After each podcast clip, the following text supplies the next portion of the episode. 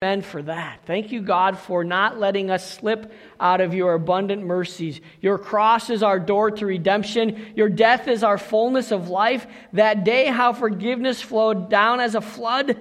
Magnificent, marvelous, matchless love. Aren't you glad and thankful for the love of God toward man- mankind?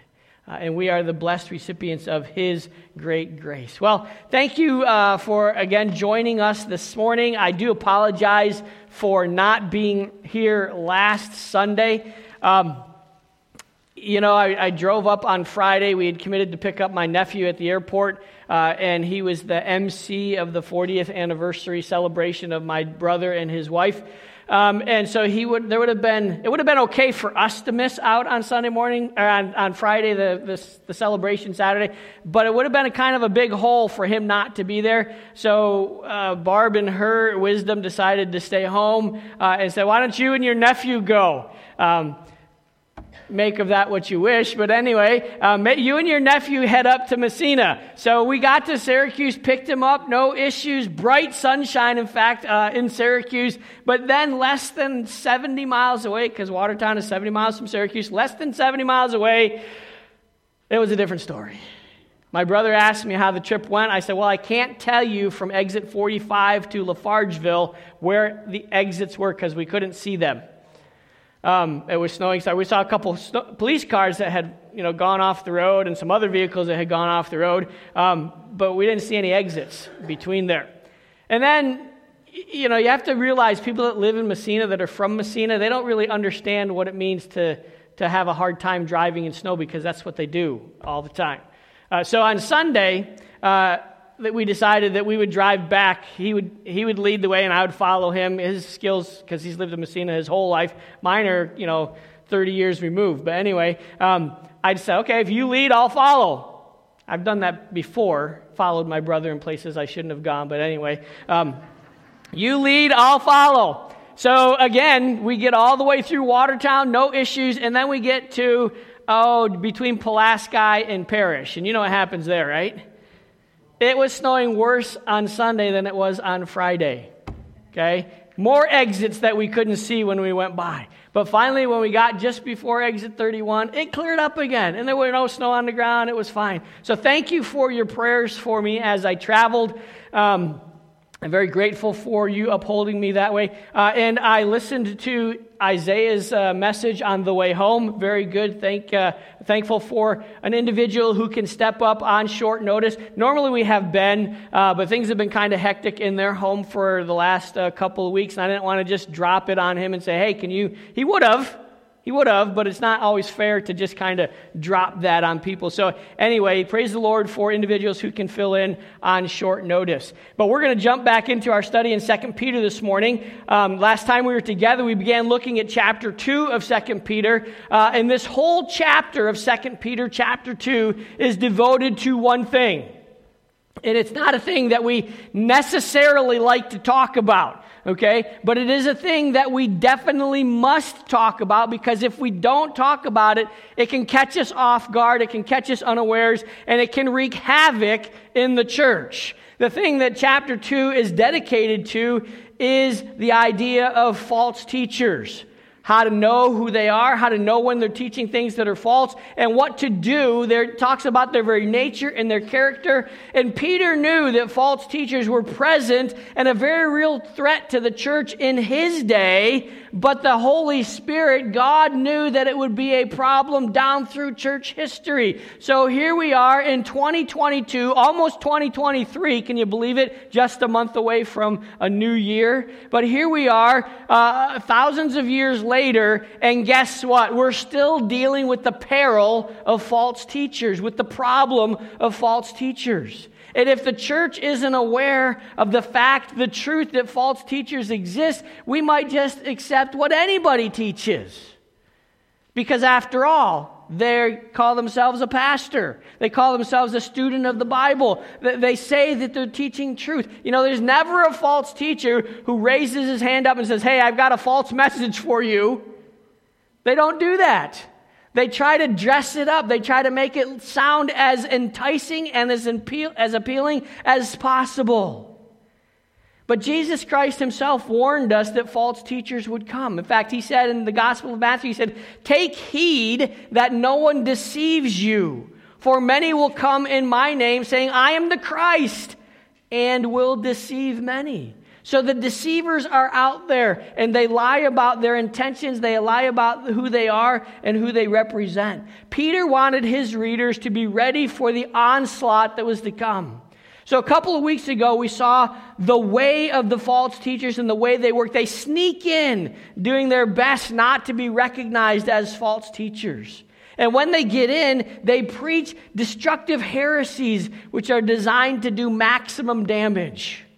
That's the way they work. That's their intention. They deny the very one who bought them with his blood, and in so doing, they are securing their own destruction.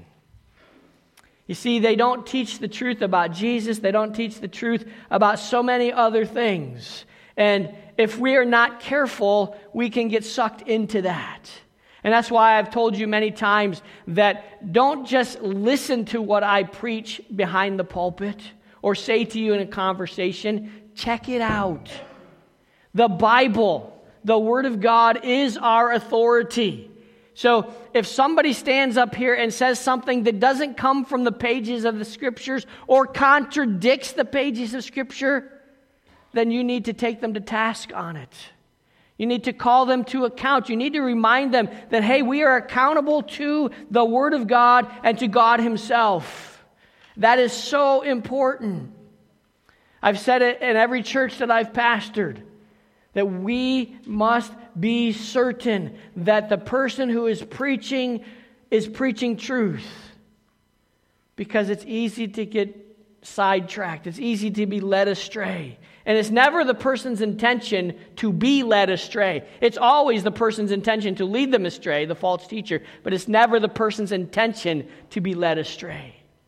So, as we get started this morning, let's, uh, let's ask God to bless our time in His Word. And even though it's a difficult topic to address, let's ask God that He would encourage our hearts through our study of Scripture this morning. Our gracious Heavenly Father, we come before you today, and we do thank you for your love for us, your love that was demonstrated through the death of your Son on the cross of Calvary. Father, that death cost you a great deal, cost you your only Son, cost Jesus his life. It was not a pleasant experience that he endured leading up to the cross, nor being on the cross.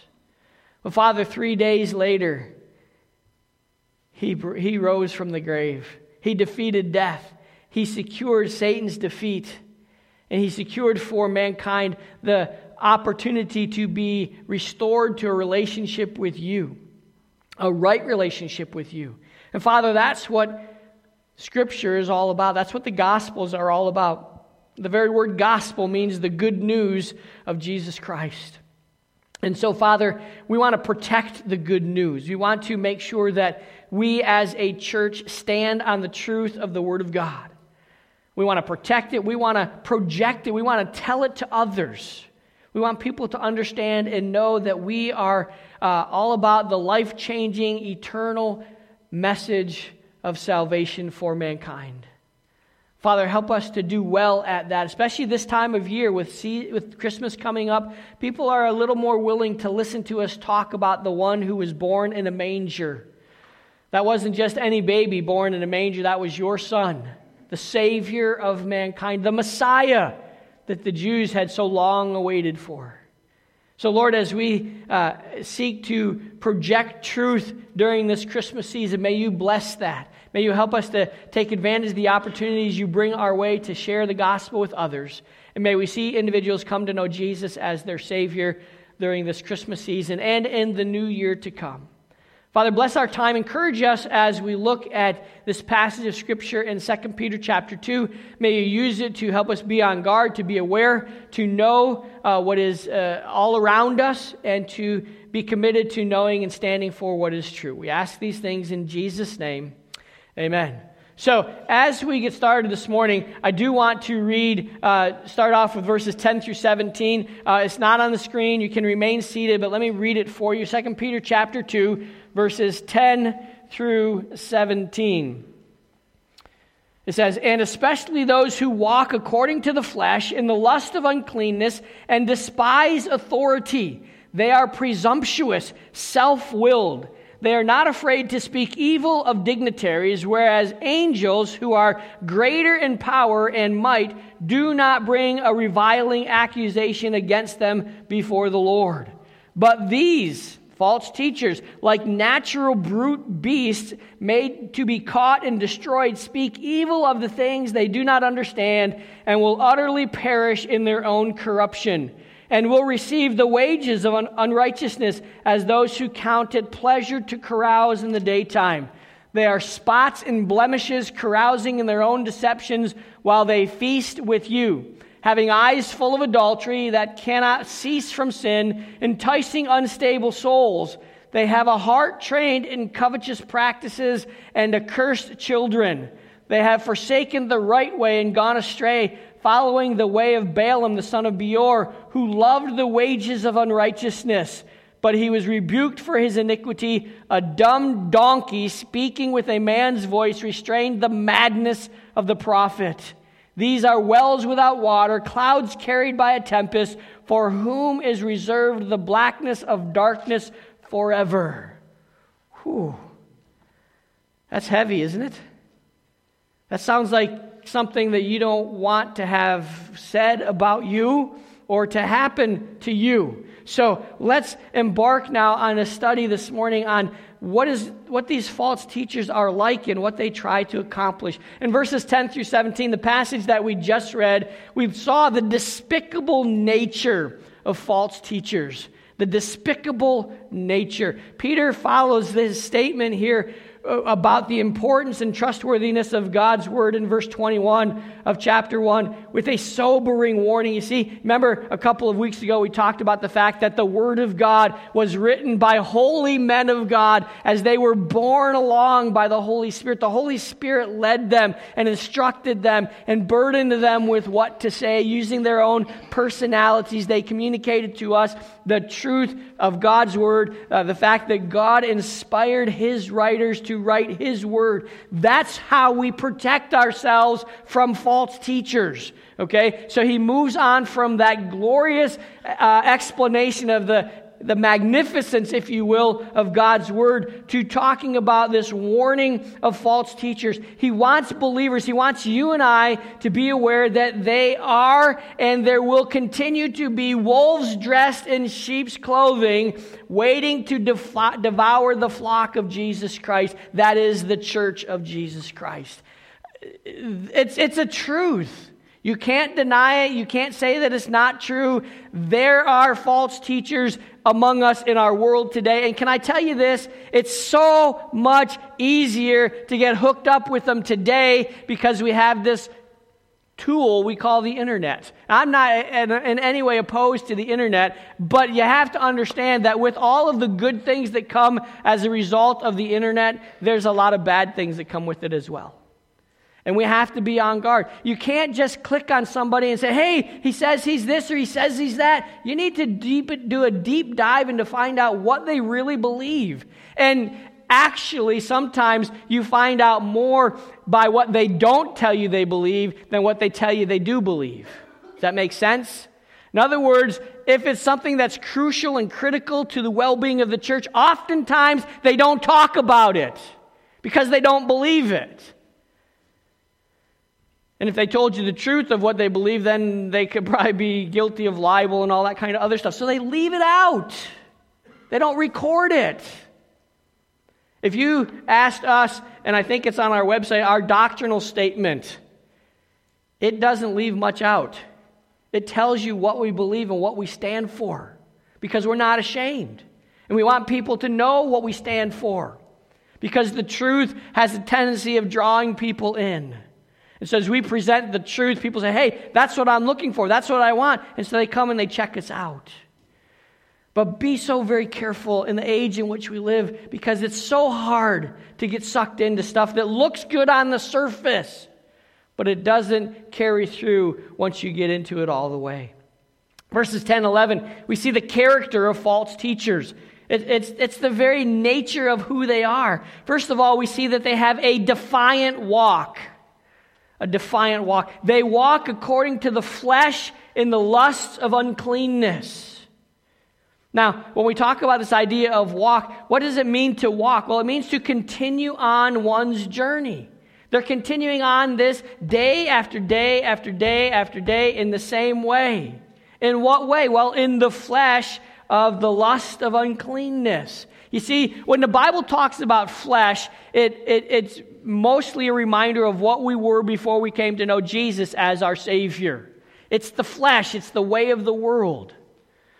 When we talk about how we've become born again, how Jesus Christ has saved us, we don't talk about the flesh anymore because we don't live in the flesh. We live by the faith of the Son of God who loved us and gave himself for us. So, walk means to continue on in one's journey. Flesh here uh, has the idea of the seat of sin in man. That's what Vine says. The flesh is the seat of sin. It's where sin reigns, it's where sin rules, it's where sin has its way all the time. That's what the flesh is.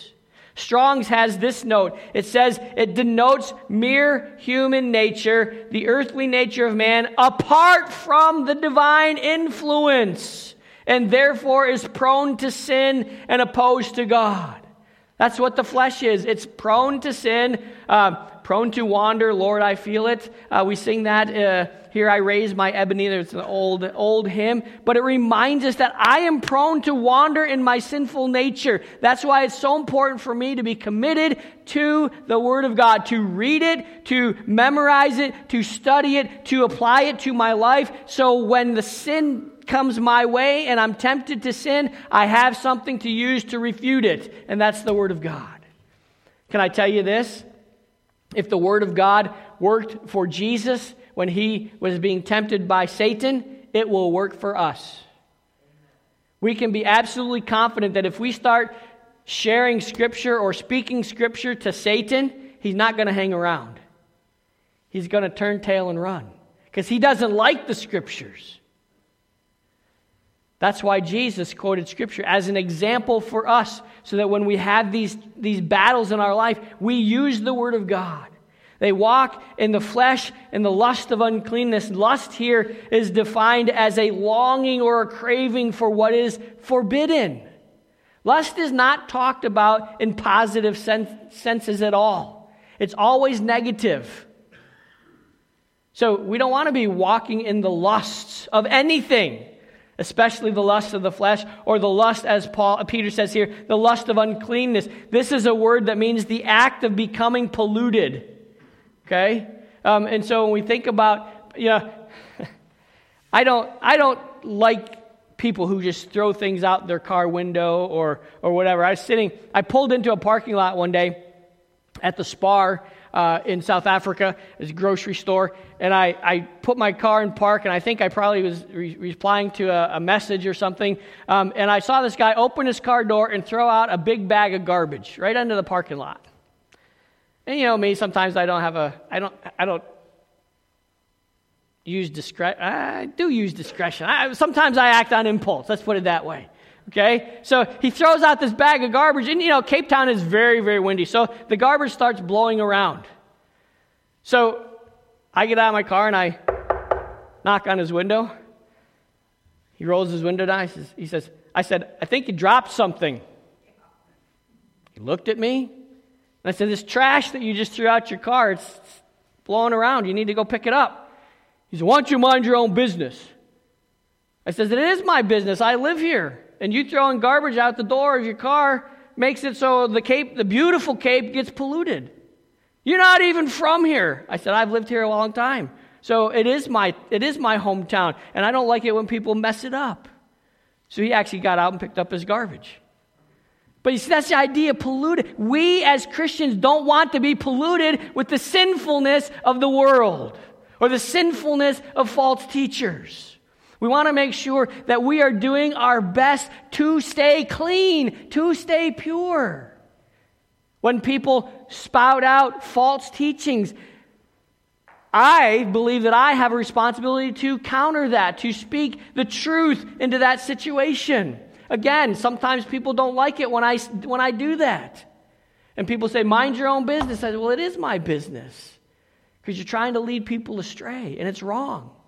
What you're saying is not true. It doesn't come from the pages of Scripture. That's why we back up and we say again that at faith, got to get the right church, at Calvary Baptist Church, our sole authority for faith and practice is the Word of God.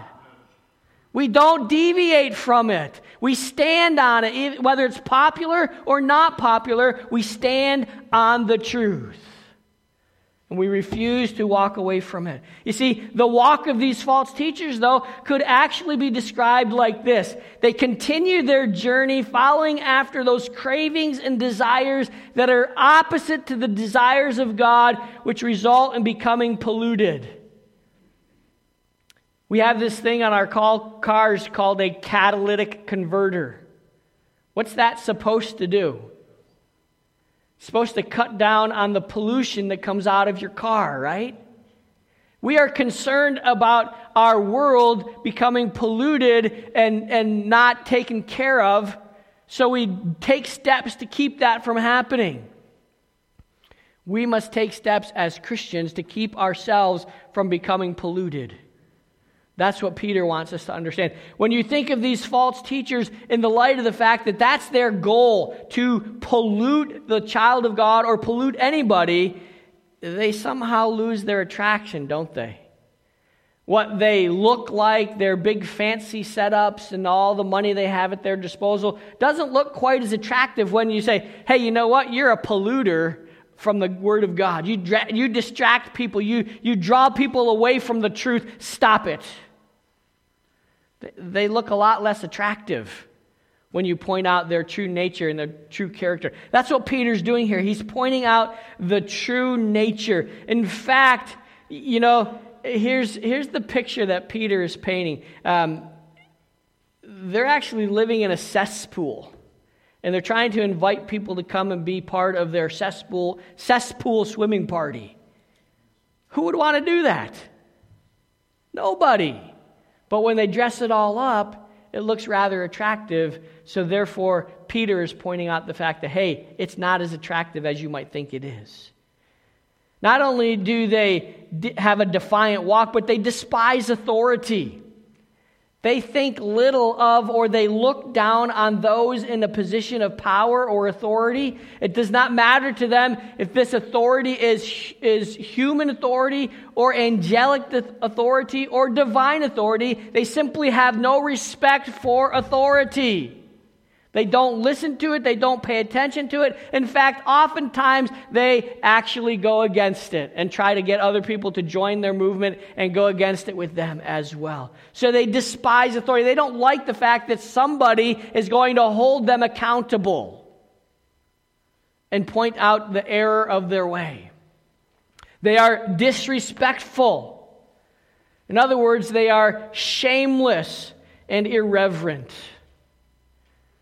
They, they, they make fun of that which is divine and sacred in nature. And they don't feel bad about it. I, have heard from time to time people who um, can be described as, as vulgar preachers. In fact, I saw an advertisement in one of our uh, papers in, in Cape Town before we left, uh, and, and it was for a biker church. We serve alcohol and we swear at our church. That's how they advertised it. Really? Doesn't the Bible say we're supposed to be different? We're not supposed to live the way the world but but they had no shame. It didn't matter to them that they were actually living like the world and trying to say that they were Christians. That's what our world has become. Uh, uh, we want to make sure that we are not like that, that we are not disrespectful to the truth of God's word. We also see in our text here that they are self willed and domineering. Vines says this word denotes who one who dominated by self interest and inconsiderate of others and arrogantly asserts his own will.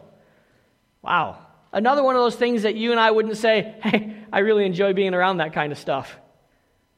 I mean, I mean, we know people who are that way, and we don't really want to be around one who is always interested in their own things, always talking about how good they are and what, what they can do for you, and they don't need anybody else or anything else. And they're, they're, they're looking for the, the praise of themselves, self willed and domineering. He also says that they are disdainful. Now, that means that they're not afraid to speak evil of dignitaries. It means to speak evil of one uh, it means to rail onto or to revile, um, to show open disrespect. It appears that these uh, people are willing to talk bad about anyone, including angels, because they have it all wrapped up. We know what it Uh, we, we, we are the final authority, we are the end, and we are the beginning.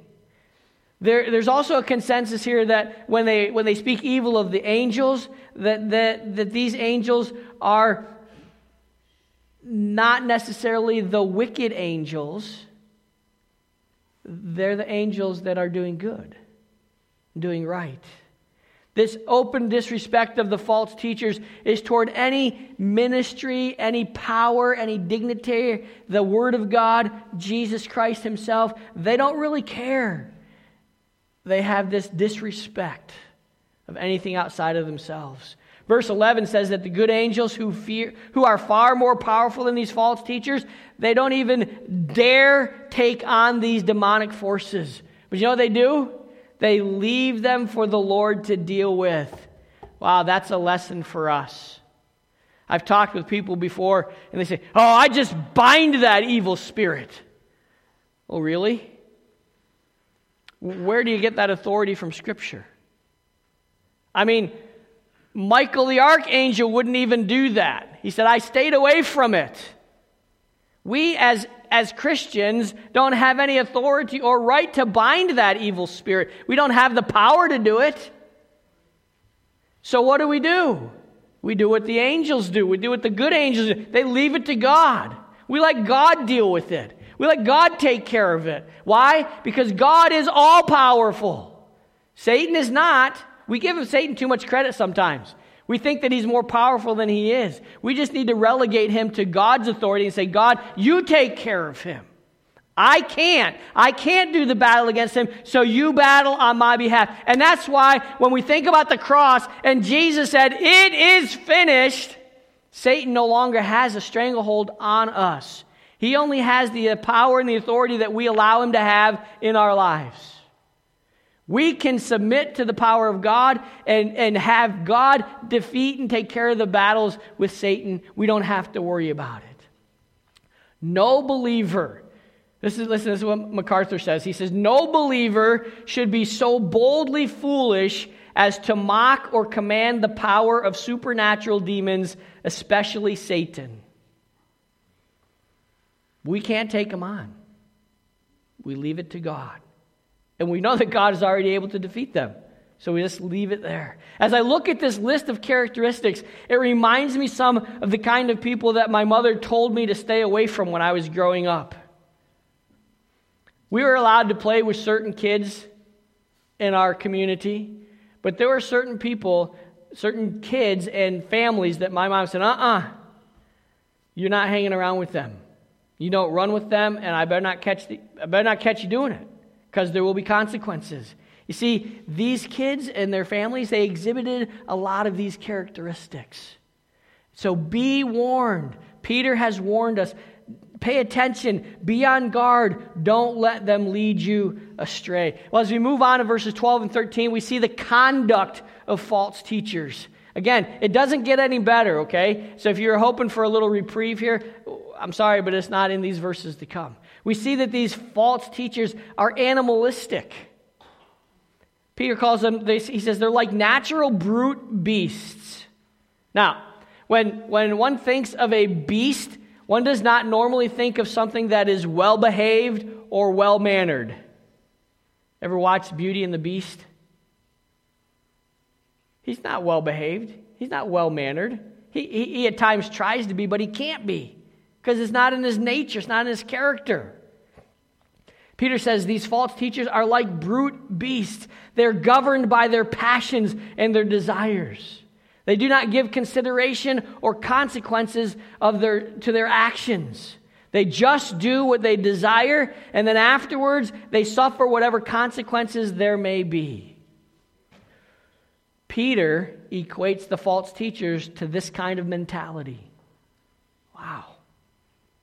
They're brute beasts. He, he says also that they are abusive. They're animalistic, they're abusive. They speak evil of things that they do not understand. Again, we see that these false teachers have a problem with their mouth. They have a problem with their tongue. They speak evil. It's the same word used in the previous verse. We said that it, it means to show open disrespect for something. This time it's for things that they do not understand. Even though they claim to have special knowledge of spiritual things, when it comes to the truth of God's word and God's ways, they're actually ignorant. And they, and they don't want to talk about them, and when they do, they speak evil of them. Paul says it this way over in 1 Corinthians 2.14, But the natural man does not receive the things of God, for they are foolishness unto him, neither can he know them, because the natural man is spiritually discerned. That word discerned, it means unable to learn. You see, an unbeliever, a natural man, cannot learn the things of the Word of God because he's lacking the, the, the, the, ingredient that makes that learning possible. You know what that ingredient is? You got it. It's the Holy Spirit. Okay? It, it, once the Holy Spirit indwells you at the moment of salvation, you then have the ability to understand the Word of God. It's not like you're not reading somebody else's mail, you're reading your own mail because the Spirit of God gives you that understanding and that, that, that ability to understand. They're animalistic, they're abusive, they're atrocious. Peter says they carouse in the daytime.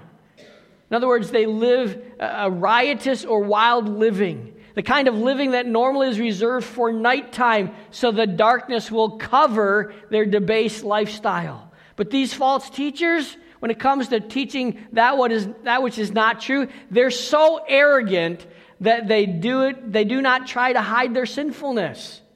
They simply live it out all the time. They're not ashamed of talking uh, falseness, falsehoods, anytime, all the time. It's atrocious. They carouse in the daytime. Well, if we move on to verses 13 through 17, we see the corruptness of false teachers. Okay, so we have here the conduct of the false teachers and the character of the false teachers, but now we see that they are they're totally corrupt. Now, we need to understand uh, that Peter here describes these false teachers. Sometimes, as, as well meaning Christians, we take a soft stance on false teachers. Just give them a little bit of time, give them a little bit of room. Maybe they'll come right. Peter wants us to be fully aware of their wickedness. So he puts it all, he puts it all on the t- table here. There's this word that I love to use, I not love to use, but we used it in South Africa, skellum. Skellum. You know what a skellum is? It's not a nice person. In fact, it's describe all those things we've talked about already about false teachers. A skellum. This is a, he, he's, just, he's bad to the bone. It's hard to find anything good in him. Okay? Uh, and so we see some more of the characteristics outlined here in their corruptness in verses 13 through 17. Peter says that they are appalling. They're appalling. They are spot and blemishes. In other words, there's dirt stains all over them. Now, when I decide I'm going to go out and change the oil in my vehicle, I don't wear a favorite shirt of mine that I preach in on Sunday mornings. I have some t shirts that are in my dresser that when I go out and I change the oil, because I know that I'm going to get dirt on I know I'm going to get stains on can, you know this, right? When you get oil on your clothes, it doesn't come out, it leaves a stain. It's, it's very hard to get it out. In fact, it's hard to get out of your clothes, but when you get it on the driveway or in the, in the garage floor, it's even harder to get out. You have to be careful. So, yes, we have to deal with the dirt, but we don't have to let the dirt become part of us. And Peter says the very nature of these skellums are their dirt stains and, and blemishes. You know, if we're, if we're actually calling it like it is, you know what that word blemish means? A scab. Okay? Now, once in a while we brag about our scabs because sometimes they make us look tough. But we don't want them to stay around forever. We want them to eventually heal and fall off and, and kind of the skin get back to normal. Right? But these, these appalling false teachers are just dirt and scabs. Some people go to great lengths to cover up scabs and scars. I, you know that I, not too long ago, had surgery on both my wrists. Okay? So for a, a while, I had these, these gel pads that you could put on, and they were supposed to help the scar kind of disappear. Now, I, I look at my hand and I can see the scar where the surgeon cut, and it's, it's not that bad. I'm glad that it doesn't look as bad as it did. And, and, and you know, we, we want to get rid of those scars because they're, they're not really that appealing. Before they came out with these gel pads, we used to, uh, we used to have vitamin E capsules that when you had a, you got a cut and it healed and the scab fell off and you didn't want the scar to stay there, so you, we poked a hole in the vitamin E capsule and we squirted the vitamin E on it and rubbed it in. Because they told us, I don't know who they is, but they said if you put vitamin E on it, it'll go away. You put aloe on it, it'll go away. So we want to get rid of those things. We don't want them to be noticeable. We want to prevent that from happening. Not the false teachers, they don't care. They're appalling, they're abhorrent. Says they're carousing in their own deception. They're living it up while misrepresenting Christ and his message. This is likely a reference to times of fellowship within the church. Can you believe it? That kind of stuff going on in the church supposedly the church of God. They're using times that were meant to build one another up. That's why we call them times of fellowship. The word fellowship means to encourage, to build one another up. When we have fellowship meals, we use them as times to talk to one another, get to know one another, encourage one another, minister to one another, maybe find out some needs that are going on so we can help meet those needs. Those kinds of things are good things that happen at fellowship times. These false teachers were going around and picking and prodding. Hey, what don't you like about this? And what don't you like about that? And maybe that's not what it's about. That's not why we have fellowship times. They're abhorrent. They use these times to tear down the work of God. In fact, if we go back to our illustration of scabs, they are marring these gatherings by their very presence as false teachers. And that's why I had a friend of mine recently tell me that when he was he, he started teaching false things uh, in, uh, after we left our church in South Africa in the leadership, um, they asked him to leave. Told him he wasn't welcome there. He didn't understand that. and I told him, it's because you're teaching false stuff. You've called every pastor that's ever been pastor of this church a false teacher. What do you expect? They're doing what they're supposed to do to protect the family and the body of Jesus Christ where they gather. It's our job, it's our responsibility, and we want to make sure that we continue to carry out abhorrent. They're also adulterous. They're immoral. Peter says they have eyes full of adultery. They're looking upon things within the church that they can exploit, whether it's women or, or, or newly saved individuals or children. They want to exploit them, they want to take advantage of them. He goes on to say they cannot cease from their sin, they're driven by their lusts. Their fantasies had become a regular part of their life. To them, it was normal and acceptable. They're out to entice unstable souls. The word entice means to lure or to bait. Anybody fish? You never, you never throw a hook into the water without something on it. Right? How successful are you going to be? Even the fish know not to bother with that kind of stuff. But what do you do? You put something on the hook. Or you put a lure in there that, that, that disguises the hook. And, and you, you spend hours casting your line out into the water, hoping for a fish to be enticed to bite on your hook, to reel it in so you can end its life. That's, I'm not saying there's anything wrong with fishing, okay? I love to go fishing with my grandpa. We did it almost uh, all the time in the summer, okay? But the false teacher, he's out to entice you and to kill you spiritually. That's what his goal is to get you away from the truths of God. They entice unstable souls. They, they try to trap the unstable individuals within the body of Christ. They lurk around. They, they, they, they, they kind of just kind of sleazy looking around and trying to, trying to capture those individuals, these the unex, unaccept, or unexpecting individuals. They're also accomplished. They're trained in their covetous practices. I, a week ago, I, I kind of got a surprise. Or a week or so ago, Jehovah's Witnesses knocked on our door. They haven't knocked on our door for a long time. I think they were happy that my wife answered. Oh, new, new people live here. It's not the man who always gives us a hard time. And Barb starts, you know, challenging them a little bit. And, and then I walked around the corner and just said a few things, and they were ready to leave. You see, when the Jehovah's Witnesses, before they send them out, they train them. They, here's the script. You need to be familiar with it. You need to talk. These are your talking points. These are how you get people to, to become interested in what we're presenting to you. Mormons are the same way. I think I told you a couple weeks ago we were in the mall up at Destiny, and some some girl came up and started asking me questions or asking Barb. I don't know why they go to her first.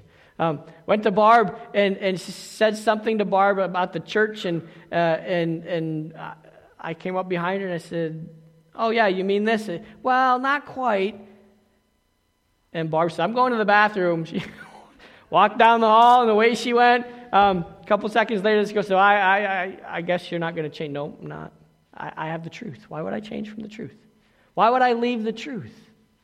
You see, they're accomplished. You see, they're, you know, we all have favorite sports teams, we all have favorite athletes. And, and, and these athletes, they don't go out there on a, if they're a football player, they don't go out there on a Sunday or Thursday this past week and play without practicing. If you have a fantasy football team, you, you should on Saturday, check the status of all your players to find out if they've practiced during the week. Because if they haven't practiced during the week, there's a good chance that they're not going to play on Sunday. And they'll tell you he's on the bench, put somebody else in. I don't always get that done for some reason. That's why I'm two and eight or whatever my record is. But anyway, um, we can tell that so and so is going to be on the bench or so and so is on injured reserve. My best player is probably out for the rest of the season. I should have traded him a couple of weeks ago when everybody was asking, Will you want to trade this guy? Um, but anyway, you need to know. Because if they don't practice Monday through Friday, they can't go out and play on Sunday. They don't bring people off the street to play for them because they haven't practiced, they're not ready. These false teachers, they don't go out without practicing. They study, they learn, they're crafted in their wickedness, if you will. Can I tell you this? A false teacher is not an innocent victim. There may be people who have been snookered by the false teachers, and they may be sort of an innocent victim. But the ones who are the false teachers, they know exactly what they're doing. And that's what they want to do. Like, a, like an athlete win, focused on winning the prize, these false teachers thrive on the thrill of leading people astray. It's like a notch on the belt. I got another one. Abandoned is another word that can be used to describe these false teachers. They have forsaken the right way and have gone astray. These false teachers may have at one time knew what was right. It, don't you find it interesting that a lot of times these false doctrines, false teachers always have something that is very close to the truth to catch you, to weave you in, to snag you in. But then once you get past their little deceptive byline, you begin to understand hey, this is not. I mean, I'll tell you, I always take from the Jehovah's Witnesses what they're offering. So I can read it and know what they're teaching. So I can help you know what you need to defend against. And they always, first page, front page, always something that you say, hey, that's pretty good, that sounds good. And you turn it over and you find, uh huh, that's not right. That's not true. These false teachers probably knew the truth at one point and they turned their back on it. They walked away from it. There's, a, there's religious leaders of Jesus' day that could be cited as, an example, as examples of those that had forsaken the right way. They had the Holy Scriptures. They knew what God expected of them and, they, and what God wanted, but they chose not to. I think of the, the, the high priests of the day. They should have known. The Pharisees. They should have known. Because after all, they were studying the Word, they were studying the Old Testament, but they twisted it. They made it fit their own scheme. And so Peter gives some examples. He talks about Balaam. How would you like to go down in, in, in the Word of God for all of history as an example like Balaam here? Numbers chapters 22 through 24 tell us of the false prophet Balaam. He was, he was asked by the king of Moab to pronounce a curse on Israel. The king was going to pay him a handsome sum of money to curse Israel. Balaam agreed. He said, Yeah, okay, I, will do that. You know, Balaam was, he was a prophet for hire. He, he, so he says, I'll, I'll do that. I'll pronounce a curse on Israel. The, the, the, the price seems fair, works for me. So he sets out on his donkey to pronounce a curse on the nation of Israel. And, and you know, you, you have to believe that if this guy was really a prophet, God had been trying to communicate to him, hey, don't do this, don't do this. And he doesn't listen. So his donkey, trying to resist going forward because God is able to work even with donkeys, okay? Uh, so the donkey's trying to stop, and Balaam's beating the donkey. Get going, you stupid. You know what he could have said. You stupid donkey, move it. So donkey starts moving forward reluctantly, and then he runs Balaam into the side of the mountain.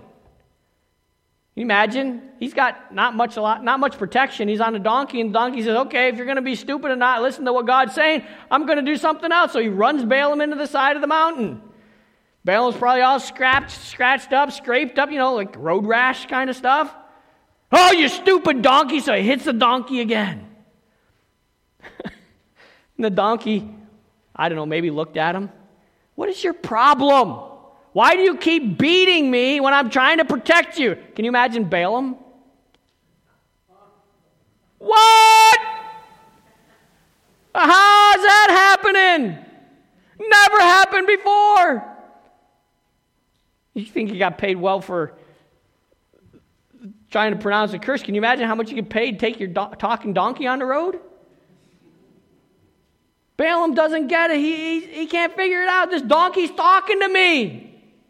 Yeah, because you're too stupid to understand what God wants you to do. He's got to use a donkey to talk to you to get your thinking in the right direction. He still doesn't learn. So he goes to pronounce a curse on Israel and he opens his mouth, and what happens? God changes his curse to a blessing. Boy, how'd that go over with the king who hired him? Not very well. Hey, I, I paid you to curse your blessing.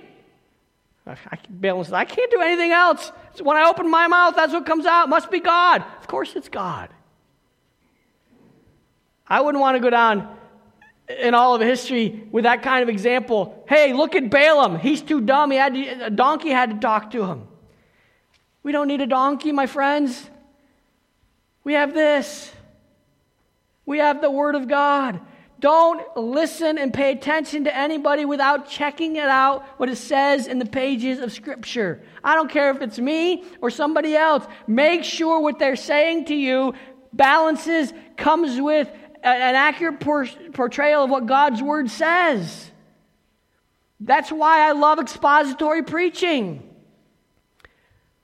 I pray about it. I ask God what I should preach on, and, and then He gives a burden on my heart, and I say, okay, it's Second Peter. So I open up Second Peter, and by the way, He doesn't speak to me and tell me that, okay? Um, I open up my Bible and I, and I say, okay, Simon Peter, a bondservant apostle of Jesus Christ. I read the text, I study the text, I tell you on Sunday morning what the text says. I don't come up with my own stuff. I, I, yeah, I come up with my own stories to make it so you can connect with it and you can take it home and say, hey, this is what I need to do in my life. I can't come up with better stories than Balaam, though. come on.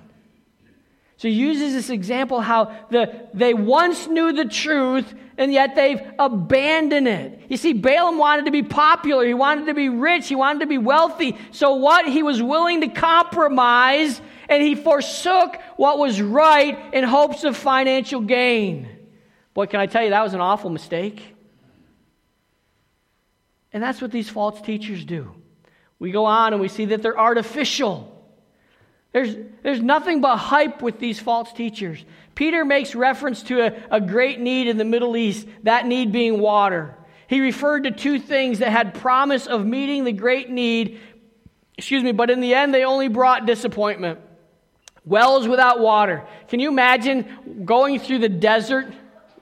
Not on a horse with no name, but going through the desert, and, and you, you, you see, oh, there's a well up there. And so, what are you, what are you going to do? Because you haven't had water in your canteen for a while. You're going to go to that well and you're going to lower the bucket and you're going to help, hope you hear this splash at the bottom where your bucket fills up with water and you, haul, you haul it up and you fill your canteen and any other bottle you have with you so you have water for the rest of your journey. But if you lower that bucket and all you hear is a, oh man, I thought I was going to have some water. Wells without water mean absolutely nothing. In fact, it might even be worse than nothing. Because you had your hopes all built up. Finally, I'm going to get some water. Finally, I'm going to be able to think straight and see straight and live right because I'm hydrated. No water. What a disappointment. Clouds carried by a tempest. In other words, there's a dark storm, there's clouds that promise rain, but at the end they just blow over without giving that much needed rain. I have a friend on Facebook who gets me my Apple stuff uh, at good prices. He lives in San Jose. He's always posting about their need for rain their need for water. He posts pictures of the reservoirs, how they, you can see where the water used to be normally at that level, and now it's like hardly anything in it. We lived in a, we lived in a city, uh, a region that uh, every year we depended on lots and lots and lots and lots of rain in the winter to fill up the dams and the reservoirs. And every year we would get a report. Uh, this is the level of the reservoirs around the Cape and if they weren't full at the end of the winter season, we knew what was coming. Water restrictions were coming. Sometimes you could, I, I mean, they, they told you that you could or you couldn't water your yard. And, and, believe me, I've seen police officers stop at homes and, and go and say, hey, your sprinkler's on. Why is, it, why is your sprinkler on? It's not a day to water, or we're in restrictions. You're not allowed to water. It's not fun. It's not pleasant. When you see a cloud in the sky that's dark and looks like it should be raining, where that cloud is coming from, and you, you look, you say, oh, there's no rain. There's nothing but disappointment. Uh, Andy will say, oh, it just blew over. We thought we were going to get some nice rain from this storm, and it just blew over. That's the very nature and the characteristic of these faults. They're, they're artificial. They might look like they have something, but in reality, they have nothing. Can I tell you this? There is so much at stake when you lead people astray. there's so much at stake when you stand behind a, desk like this and preach. You have so much responsibility. That's why Paul says, Let not many of you desire to be pastors or teachers because there comes a heavy account with it. If you don't speak the truth, you will pay the consequences. These guys take nothing of it. They're, so he, Peter pronounces a judgment on these false teachers. And here's the consequences. In verse 12, we're going to go through this quickly. We're not going to get to verse to point number two because there's too much there. Anyway, uh, we see the, the, the consequences of the false teachers. They will be destroyed in verse 12. You see, you can't go against God and hope to win. Why? Because He's all knowing, He's all powerful, and He's everywhere present. You never win with that. You never win going against that. Verse 12 also said, They will utterly perish. Utterly. That means eternal damnation. Verse 13 says they will receive the wages of unrighteousness. We all like to get paid at the end of the week or the end of the uh, two week period, right? They're going to get paid all right, but they're not going to get paid what they want. They're going to get paid the wages of unrighteousness. Verse 13 What is the wages of unrighteousness? Paul says the wages of sin, i.e., unrighteousness, the wages of sin is what? Death. That's what they'll get paid. That's not just physical death, it's eternal death, separation from God in a place called hell. They are called accursed children in verse 14. How'd you like that? How'd you like it for your mom or dad to come up and say, Oh, you're just cursed? And be serious about it. They're accursed children. And then in verse 17, we see that the blackness of darkness is reserved for them forever. Again, a very unpleasant situation. The blackness of darkness. I've been in places where there's absolutely zero light. You can't stand it for very long. We went and visited the castle in Cape Town, and they had a dungeon. Literally, a dungeon. The dungeon is made out of thick concrete. The walls are dark and dingy. There are no windows in the dungeon. They took us in the dungeon and they closed the door. And they told us from the start, we're going to close the door, so if you can't handle the, the, the pitch black, don't go in. Oh, I'm going in. So I go in. I think Barbie went in with me. But you go in there, and, and they, they tell you it's going to happen. We're going to do it here. We're closing the door now. And as they start to close the door, the light starts to disappear. And when the door is completely closed, it's utter blackness. You can't, you can't even see that your hand or sense that your hand is right here. That's how black it is. That's how dark it is. They said that when they used to keep people in there, they, ha- they could only keep them in there for a certain period of time, otherwise, they went crazy. That's the power of darkness. That's why many times people who live that way cannot understand truth because they've gone crazy, they've gone mad with the falseness of what they're perpetrating. So you see these, these five punishments described by Peter, it's just different ways of saying the same thing. God has a place for those that deliberately lead people astray from truth into error. He takes it seriously. That place that He has prepared for them is called hell. It's a fact that there is a place in hell reserved especially for these kind of people that try to lead others astray. God is not tolerant with these wicked impostors, these wolves dressed in sheep's clothing. So if God is not tolerant with them, neither should we be. We should not be accepting of those who teach what is false, and we should stand.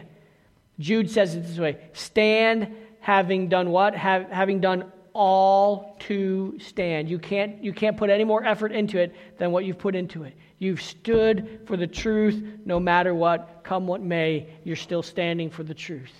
It may cost you. It may cost you friendship, it may cost you life.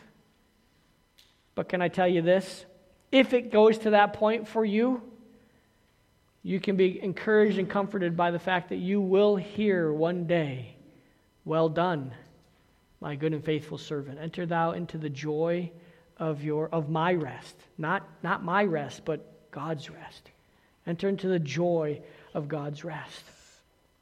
We'll pick the rest of this up probably after the Christmas season because next Sunday is the first Sunday of December and we'll start our Christmas rotation. Can you believe it? First Sunday of December already. But if you have any questions, please don't hesitate to ask. And, and can I tell you this? Let me just wrap this up with this. We're not, we're not talking about people who have a difference of a theological opinion um, I'll, even go so far as to say when, when or if there's a rapture. That's not what we're talking about. We're talking about people who say um, there's a different way to salvation. There, there, there's a different way to sanctification. We call them the, the cardinal doctrines, if you will.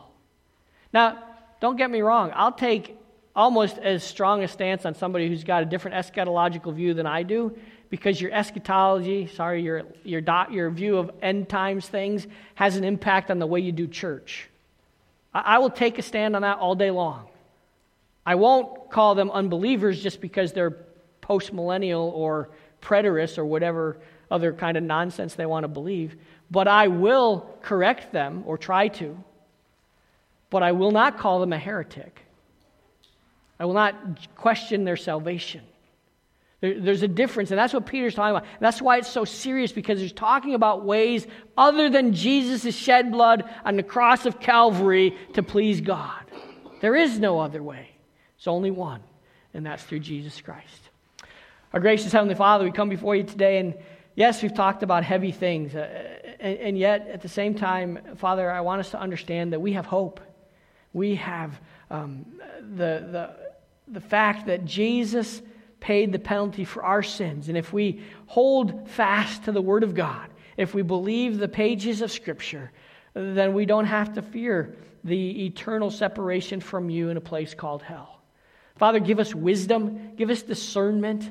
Uh, thank you for Peter's explanation of what false teachers are like, what they teach, what they preach, what their goal is, what their desire is. Uh, and Father, keep us safe from those kind of people. And, and we know that you've given us everything that we need to be safe because you've given us your word and you've given us your spirit so we can understand what is true and what is right. Thank you for that. In Jesus' name I pray. Amen. Mark's going to come and lead us in our